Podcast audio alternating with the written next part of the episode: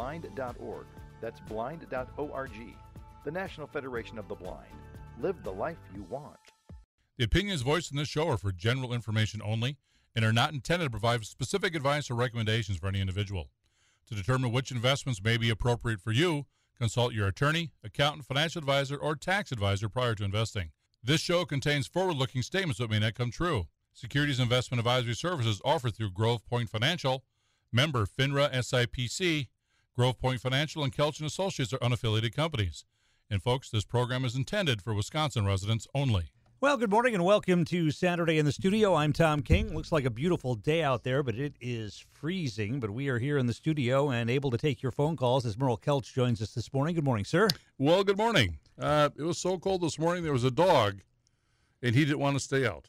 I see. Okay. I thought the punchline would be better than that, but okay. It's well, I, I was thinking about one, but I, I curbed it right at the end. right.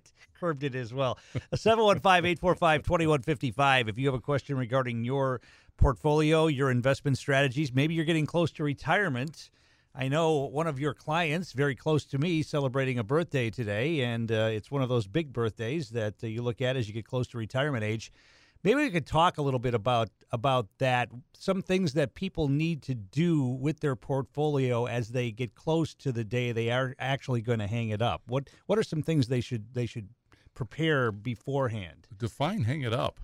Well, I, obviously there will be yeah. some part time work I would imagine involved, but I mean to give up the full time employment at, at a retirement age, whether it's 65 or now that nowadays even longer 67 68 some people work mm-hmm. some people working into their 70s sure. Um, what are some things maybe the uh, I, obviously in the what three months beforehand you've got to sign up for medicare and, and, and medicaid. What what what else are some things that, that you should look at at your portfolio maybe maybe to adjust at that point? Ideally when you're coming up into retirement the portfolio is already adjusted. So um, ideally well, when should that be done? Um, 40 Really? Yeah, yeah. So let me back sure back up what I'm saying. If, if you start working with a financial professional, the new term that's out there, folks. I'm sorry, I can't make it up. It's just what we have to use now. But if you start working with a financial professional, they'll already start structuring your portfolio so that when you retire, it's just nothing more than turning on switches that you need or moving money from one place to another. But your portfolio should almost already be set you know, in, in theory, Tom, it, it doesn't make any difference that if you turn 65 versus if you were 62 or 60, that your portfolio makes this huge structural swing and change. That's it different thinking now, though, right? It used to be when you got to retirement, well, moving money from the stock market into bonds was an automatic thing, right? Um, it, it, was, you know, back in the 70s. Um, and, and, the reason for that is that at that particular point in time, we look at our longevity and our life expectancy. You know, um, even when I took my license, folks, which was, you know, 30 some years ago. Um, when we took our license, well, part of it was, you know, the person retires, you have to take their portfolio and you have to put it inside of government, U.S. government bonds, and that's just that was literally some of the questions on tests. But but again, when these these kind of rules were popped up, where, um, t- and I'm not saying you don't do that, by the way, folks. So let me uh, rephrase that. But the thinking on it at that point in time was you're retiring at 65, your life expectancy was like you know 69. So that made sense then, but it it doesn't anymore you know, statistically, and I don't know the exact statistic now, but I, I know the one from a, a, number of years ago here, and I'm pretty close, is if we hit a joint age between husband and wife of 61, uh, there's like an 84% probability of one of us will be alive by age 90. So we can't just at 65 take our whole portfolio and put it inside of bonds and say, okay, we're good, we're going to retire because we're going to run out of money. So there, there's nothing worse than being 80 years old, Tom, and having to talk to your son-in-law or uh, or daughter-in-law and saying, "Hey, I have to move in." I mean, you know, a lot of guys would rather just take a long walk on a short night sh- in the cold uh, in the cold than to you know. I should probably have that conversation now because that's going to happen at some point. you know, so it's it's it's it's interesting though, but we we can't do that, and a lot of people think, okay, I retire, I don't have to do anything, I'm not going to touch my investments anymore, and, and no, that's the time you have to be mindful, probably more than anything else you have to make sure you're taking out your gain. You're making sure that things are working right. Um, so, so do some people when they retire say, "Okay, I want to be more conservative"? Sure, some people do. Some people say, "I want to keep it going exactly as it is." But it's a conversation you would have had years, ideally, uh, years coming up into retirement with a financial professional. If not, start talking to somebody a year ahead of time, saying, "Hey, I'm looking at retiring in a year. What preparations I want to make?" And part of that conversation is, you know, who's going to continue to do your taxes while you're uh, going on? A big thing that's out there right now is, is, you know who's my trusted contact going to be In fact, we actually have something that's going to go out to all of our clients in the next few weeks.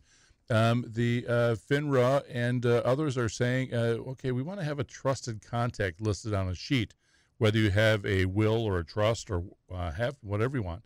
Um, um, but we're going to have a trusted contact just in case something's a little squirrely and you start doing stuff a little bit different or somebody's trying to take money out of your account.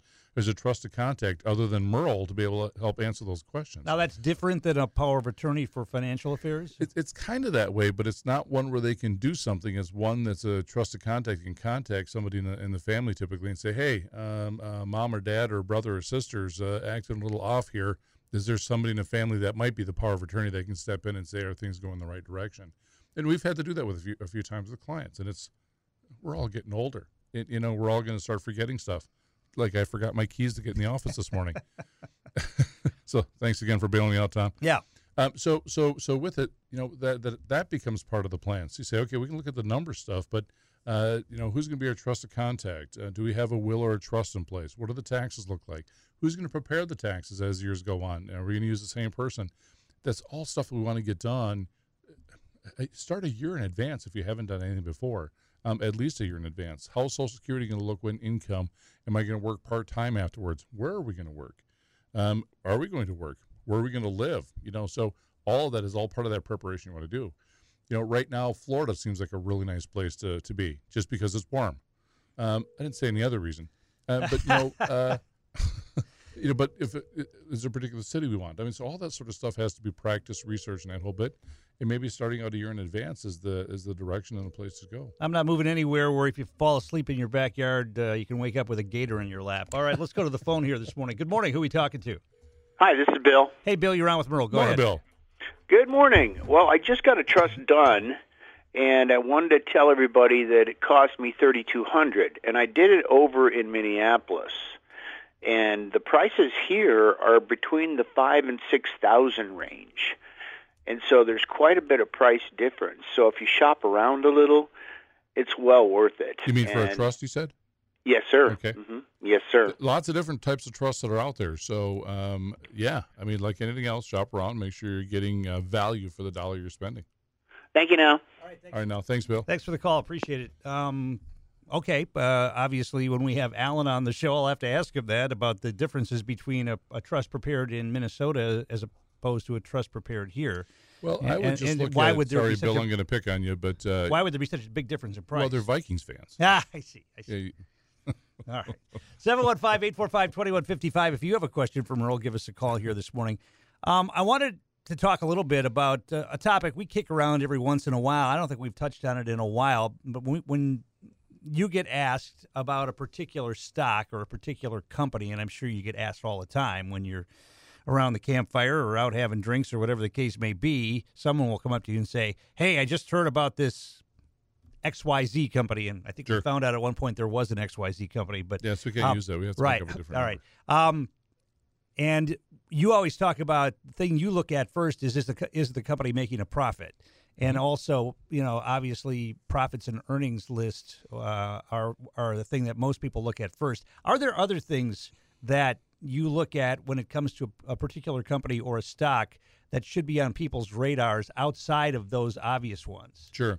You know, w- I just got to give this as an example. So one of our clients is longtime clients of ours and um, uh, highly educated and do a lot of work and research in individual stocks. And they'll come up with some companies that are just some great names, and, and so they'll pop up and say, "Well, Merle, what do you think?" I said, "Well, is it making money?" And so that's always my first question. We we actually bought one this past week that didn't make money. Obviously, I'm not going to say the name of the company, folks, but we propped up one, and she says, "What do you think of this stock?" And I look at the stock, and I said, "On the outside, it looks good." It was a biotech fund, and uh, I'm not sorry, not about fund of biotech company. So they do um, genetic manipulation and medications based upon uh, genetic manipulation versus other stuff. Probably not real far off from the mRNA stuff that was done uh, recently. So, um, new company. It's been public for about two years, and so we pull up the numbers on it, and uh, there's not a profit dollar made at all. It's all going out. You look at it, it's minuses all over the place. And uh, you know, so our first question is: so for whatever you put in here is just nothing more than a bet. So they're well seasoned. They say, "Yep, we knew that. We remember." So um, I said, the other thing is when you're looking at some of this stuff, it may not make you a dollar for three to five years because a lot of this technology um, especially if it's in bios, genetics, that kind of stuff. If it hits, it hits really, really big, but it takes a long time to get there, um, uh, especially now that they're public. Uh, and so that was our conversation. So there was a, a stock that we um, had in this particular instance. Um, um, I not that I have a stamp of approval. Mine's more like a stamp of warnings before you go ahead. Was the technology is really good. It's something that's new in technology. They've already come public. They've already raised enough money to come to this point in time but everything is going in there from investors into this company to make it continue to go. So this one we got because of the potential into the future. So and, and that's part of it too. We look at it and say, okay, if it's not making money now, what's its potential going off into the future? Um, we saw this in our lifetime with with Facebook. When, oh, Amazon! I was going to think Amazon, Amazon too. Amazon didn't make a profit yeah. for years and years and years. Yeah, but but their potential, what they were doing is people like we think what we, we like where they're going to go into the future even when Facebook first came out, we looked at it and said, well, I, my first thought was, why is Facebook going up? It wasn't until they started capturing advertising revenue that we looked at and said, okay, now we're making money, we're good. So, so we have to look at that and say, what's the potential of the company? So that's part of it. You know, what's the potential? Are their earnings? Are they making money? Are they making profit? Because that's the biggest thing I like to look at. If a company's not making money, it's going to fail unless there's a lot of money going in because their idea is so good. Um, I, of course, like uh, looking at it as I said before, what's the momentum of the company? Is there a company who was once great and now is fading? And one of the biggest ones on here was remember Kodak, you know, with all the film, and now there's no film. Well, a little bit, but you know, so so we look at that stuff. You have to look at where's the company going. Of course, competition. I want to come back to that in just a moment, but let's go to the phone here this morning. Good morning. Who are we talking to? Uh, this is Ron. Hey, Ron, you're on with Morning. Go ahead. Hey, uh, got a question for you. I'm mm-hmm. 60 years old, and I have both traditional and Roth IRAs. Uh-huh. At what point, or does it at any point, does it make any sense to convert a, a traditional to a Roth, where you know financially, you know, would make sense? Um, are you still working, Ron? Yes. Okay. So, so here's the thing. When you read a, a book or a paper, or an article, they always have an opinion on here and saying you have to do it or you have not, or don't do it. One of those two. Um, but the thing is, is, is, is, what's right for Ron. Okay, does that make sense? Yes. So here's what I try to look at. I'll look at it and say, okay, if Ron and Ron, we're gonna you're gonna make income now. So hang on, I'm gonna make stuff up. so Ron's making uh, um, sixty five thousand dollars a year, and he's single, but the cutoff threshold might be at seventy two thousand dollars for his tax bracket to say the same. So in that, that would allow Ron then to take from uh, what the numbers that I use, sixty two to seventy two. Yeah. Well, it is now. Um, so that allows Ron to have an, a $10,000 increase um, in his income and it doesn't change his tax bracket at all. So we look at that because Ron is now over at 59 and a half, we can say, well, we're going to take uh, um, $15,000 from Ron's uh, IRA, withhold the taxes, and then take 10000 of that and put it into the Roth IRA in a conversion. Um, is that a better idea? Well, we look at it and say, okay, we take the discount for the taxes, we put the money inside of an investment. Now it's going to grow tax free indefinitely and Ron at 60 years old, pretty good probability you're still going to be here for another 25 years or so. And we look at it and say, does the math work? And the answer is, yeah, as long as we're not using CDs. So some people look at it and say, well, geez, I want to be able to start taking that money out because when you put the money in a Roth IRA, you have to have that Roth IRA in, an in a Roth IRA for five years before you can take it out. Some people say, well, I'm going to start taking the money out in two years at 62. Well, then that's not a right answer for them. So I hope that helps your your your question. It's really more when do you plan on taking this money out of the Roth IRA that determines uh, whether or not you want to start doing some conversions of it today. Okay. Does that help? Yeah, it does. All right. Thanks okay. for the call. Appreciate it. 715 845 2155. We're going to take a quick break. We'll come back with more. If you have a question for Merle, give us a call. We'll be right back on WSAU.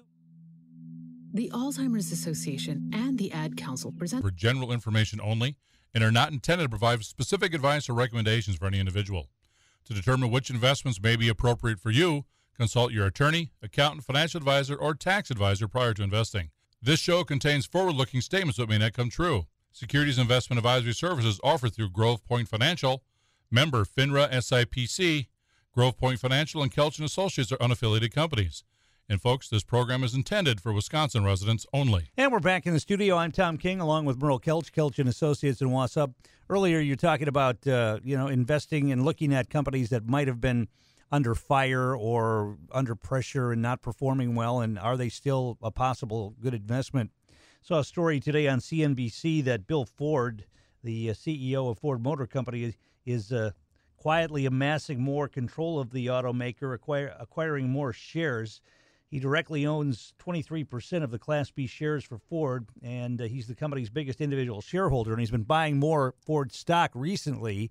He apparently believes that Ford is not only uh, a strong investment at this point, but uh, going forward into the future, even with the popularity of electric cars and everything else, uh, that Ford is still a good investment. Is that is that the kind of thing you were talking about? A, an established company that maybe fell on some hard times, but but it's still a good. And they're investment? coming back. Uh, even GameStop is this way recently. You know, and so these, you know, you look at the competition, you look at the product. What are they doing going forward? You know, a number of years ago, Tom. Um, in fact, it was I can actually tell you the year was 2008. Um, I bought um, uh, 2,000 shares of Ford, and I paid a dollar sixty a share for it. I don't own it anymore, but uh, but I bought it for a dollar sixty a share, and I think I kept it for two or three months. Uh, two or then three I sold months. it. That's it. I just sold it. For, it, it, it was a short term thing. I knew it was going to be. At a dollar sixty a share, you didn't have much to lose, um, but I made enough in that few months to to pay for a really nice Christmas for everybody. So it worked out really well. Well, now Ford's sitting at twenty five dollars a share, and I keep kicking myself, still wishing that I had those two thousand shares of Ford. Yeah. But yeah. at the time, if we look at it, and I'm just going to use this as an example, um, Ford at the time was one of the few companies and automakers that said, you know, we don't need to take any of the government stimulus money. We've already went through and done all of our stuff and renegotiated our contracts. We'll fine. We'll make it through. And, and so from that, um, I applaud them uh, because they did the right stuff. They made the right decisions to keep them going on without having to go through bankruptcy, which of course General Motors, as we know, did. Um, they didn't have to do that. They didn't have to merge together with uh, other firms. Um, so, so with it, I like seeing that sort of stuff. But now that's one we're looking at it. Uh, what 15 years later, um, and that stock is doing brilliantly. And you could have bought Ford for seven bucks a share two years ago, folks. And the whole thing what Ford was doing is they're saying we're making transitions into electric cars, smaller vehicles, profitable vehicles, um, and they've been making that transition for a long time. And so it was a pretty good bet. In fact, uh, we had a client and he passed away, and, and uh, uh, God bless him, loved him. Uh, along the way, he said, "What do you think about Ford?" I said, "Buy some more." And he went, "What?" I said, "Yeah." I said, "Buy some more Ford." I said, "There's nothing wrong with the company. It's going to have its time." I said, "But it's stick around. We're going to do it." So uh, we went through, and he sold a couple of other things that he had that stunk. We went through. We doubled down on his uh, a number of Ford shares, and uh, and uh, he's sitting beautifully because the stock went up three times uh, the value since we did that. All right, there are people listening right now going, "Okay, Merle, tell us what are the Fords that are out there today that are I don't to know. You must be doing research though on companies that you like at this point in time that are stressed, distressed, whatever the word you want to use, that you think are going to bounce back in the next five to You ten know, years. folks. Talk it- about this- sectors if you don't have I mean, talk this, about this is what I do, and I. I drive my wife absolutely nuts uh, because she'll. You want to watch TV? No, I'm reading, and so when I'm reading, um, every day I probably read about two hours, maybe even three hours a day, and it's all all the financials. So I'm going through Market Watch, which we use for this program. I'm on, you know, Fox Business. I'm on uh, Bloomberg, and, and, and I, I continually read. I always read. It, and the reason for this is every once in a while you have to have a, a, an idea of what's going on in the economy and the marketplace if you're going to do this and do the best we can do for clients. That's my opinion. And the radio show is one of the things that forces me to do that, and I'm better for it. So in, in doing this, I, you tend to run up across stuff and say, hey, huh, that looks pretty good. Now, I don't do a lot of individual stocks. I'm not a stock slinger by trade on a daily basis. We like to do more retirement stuff. We're using more uh, mutual funds and that type of stuff in larger diversified portfolios. But I have a number of clients say, hey, what do you think about this stock? So I'll do some work on it, research on it. And I say, I like that one. I don't like that one. Give them my opinion. Um, so I get a lot of it stuff that happens with that. Otherwise, I'll have a stock that we purchase for a client. They'll say, "What's going on with that stock?" And I'll hop in, I'll do the research, or maybe I read something from it and say, "Well, uh, let's double down. Let's do some more." Um, so we've done a bunch of that stuff over a while. Um, uh, and, I, and I can't give recommendations, say run out and buy these, but there's a number of them that are out there that I think are going to be great coming up into the future. Um, uh, gambling stocks, by the way. Uh, Jim Cramer's got one that he managed. It says, you know, it's, a, it's going to be a tremendous stock. Uh, we had a few clients You that as bought in sports gambling or as in casinos? online sports gambling. yeah. Uh, they keep coming up with new, more and more licensing that's coming Right. through. And this past year, their stock just took a tank over the course of about the last month or so, uh, last couple of months. And the reason is because they borrowed a bunch of money to expand their infrastructure because they had more states coming in, and now they just signed a contract with a gaming license with uh, New York where they can do it online. And so that sort of stuff pops up. You look at it and say, one, are they making money? Oh yeah, they're making money. Um, and they're going to end up making more money in how they leverage themselves. And you look at this stuff and say, this is great. Well, their stock falls And now, fortunately, this client of mine has been around for a long time, and I'm sure he's listening. And cheers to you.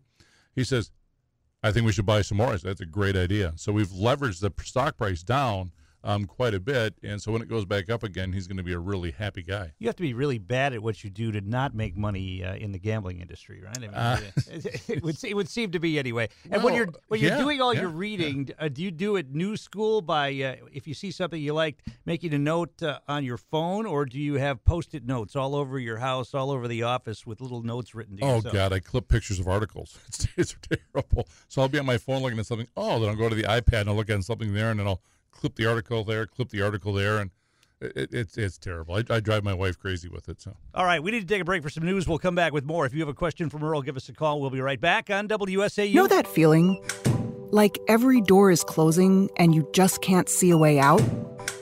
Being unemployed. Ground Alliance. And we're back in the studio. I'm Tom King, Merle Kelch, Kelch and Associates in Wausau. Phone lines are open 715 845 2155 if you have a question for Merle. Obviously, inflation is still a word that we're hearing a lot about. And of course, the Fed is going to deal with that by raising interest rates here at some point in mm-hmm. time. Mm-hmm. What's your take on that and where are we going? Well, you know, a lot of the volatility we're seeing out of the marketplace is as a result of what's the Fed going to do? Is the Fed going to increase interest rates? And the answer is yes. How many really becomes a question at this point in time. So we're seeing the volatility of that in Russia over the course of the last couple of weeks bouncing around the marketplace. So if you've been in a marketplace, uh, and you looked up in the morning and said, geez, the market's really, really down, wait till noon because it seems to change that fast lately. But there's an article that's in here by Mark DeCambre. And one of the things I, I liked inside of the article is he talked about what happens with interest rates in the marketplace um, uh, over time. And obviously, the, the general idea is that interest rates are cut when the economy is, is weak.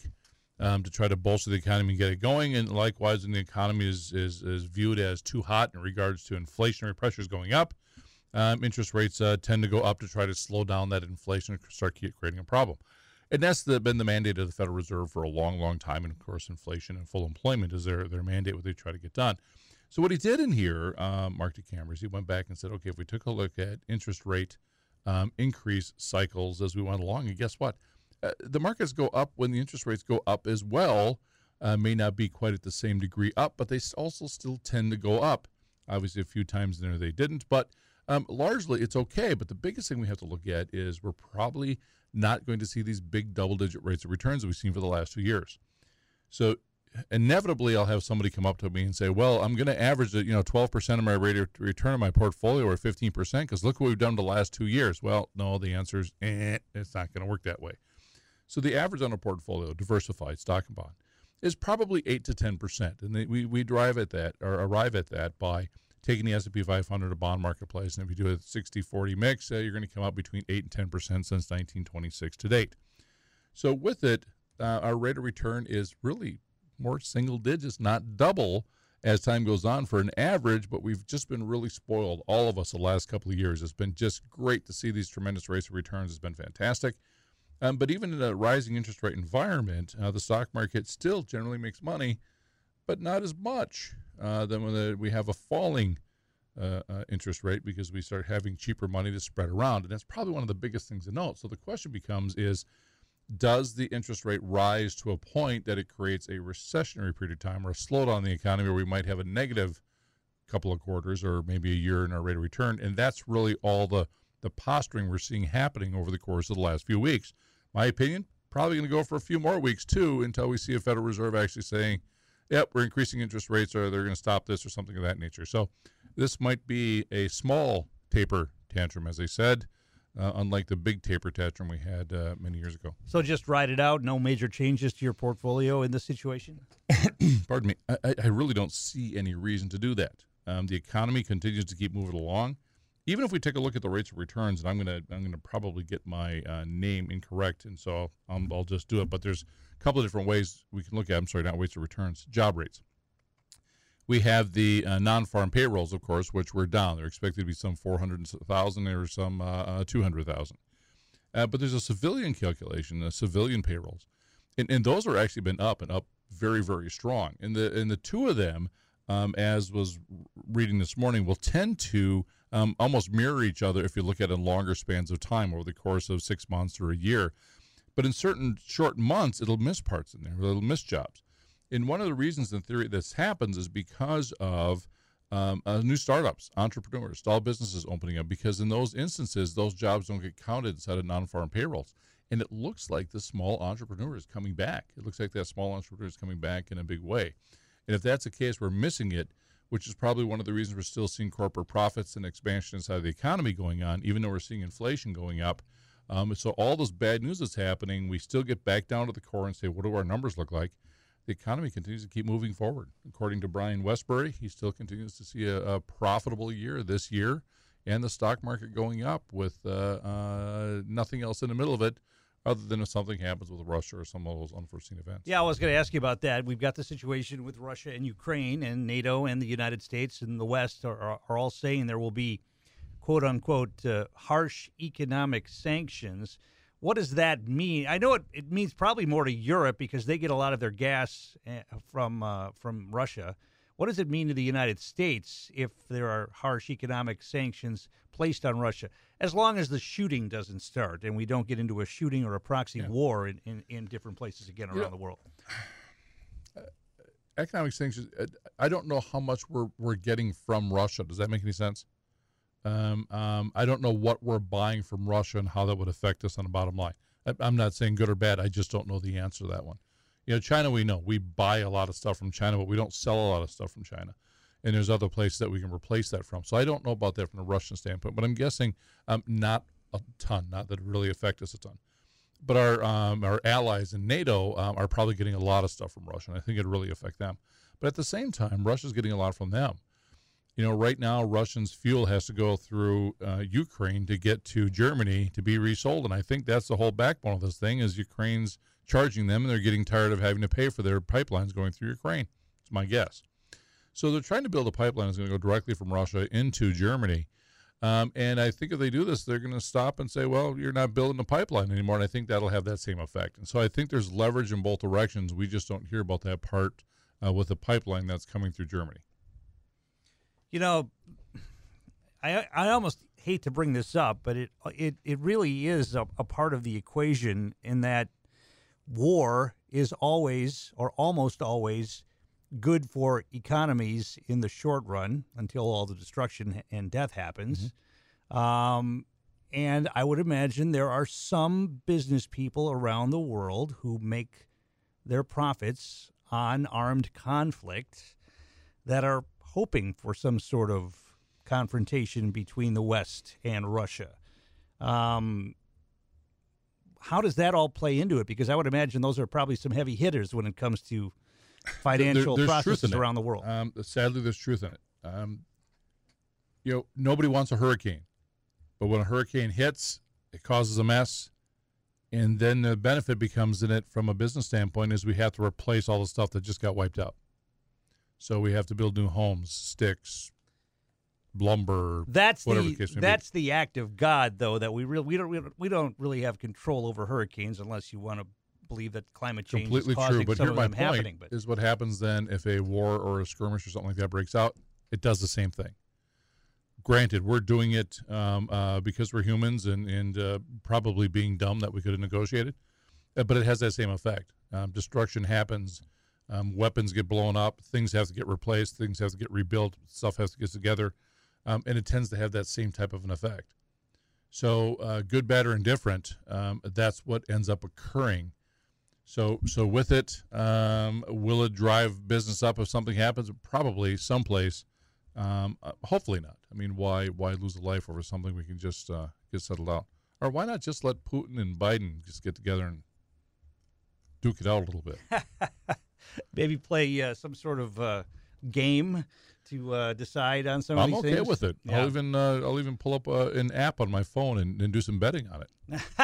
we were discussing that earlier. Yeah. Mm-hmm. 715-845-2155 is the number to call here if you have a question for Merle. We got a little uh, worldwide there. We we don't want to talk always about the the big ideas and the big topics. We want to get a little bit more provincial and talk about your portfolio, your investments, uh, your preparations for retirement, all of those things. That's why Merle's here. I see the phone is lighting up, so let's go back to the phone here. Good morning. Who are we talking to? Uh, this is John. Hey, John, morning, you're on with John. Merle. Go ahead. Hey, Merle, I got a question for you. Um, given the fact that the markets are you know, setting record highs every day. The equity markets, I'm I'm saying, uh-huh. and the likelihood of maybe like a black swan event, which is kind of what you guys are talking about now. What do you think about uh, inflation indexed U.S. Treasury bonds? Uh, I saw something recently where they're yielding uh, seven percent. Yeah, they're pretty good right now. And yeah. I'm not sure if the seven percent is right. I think that's accurate, but you know, for older investors, uh, heck, a seven percent yield uh, that'll double every ten years. Um, it will, um, but that's assuming, of course, inflation is at the same place. So, so in here. Okay, bro, I'm going to hang up. I'm yep. going to hang up, and I'm going to listen to you. All right, thanks for the call. So, so um, I bonds, is the call them, or inflation index bonds, um, can be really, really good. But there's actually a time in there where the index bonds um, had a, a, negative rate of return because inflation was so low. So, boy, it's, it's been a long time, uh, John, since I've had to go through and memorize all the stuff once again with I bonds, and it has been. So I apologize because there's some stuff in here that I just haven't used them in so long because they just didn't make us any money. So it's been a while. Um, but the I bonds are really good right now, and that's because you have a base interest rate and then you have the inflation index that goes on top. And so right now they're paying a great rate of return. Um, but the difficulty comes in if we're saying, well, geez, if I'm going to buy the bonds now, I'm going to be able to hold them for 10 years and get 7%. It doesn't work that quite that way. We're getting a base rate plus whatever the inflation might be on the inside to get that rate of return for a certain period of time. There's something else with them, too. I think, and again, John, I'm going from memory here, but I think if we buy them, we have to hold them for five years. I think it is.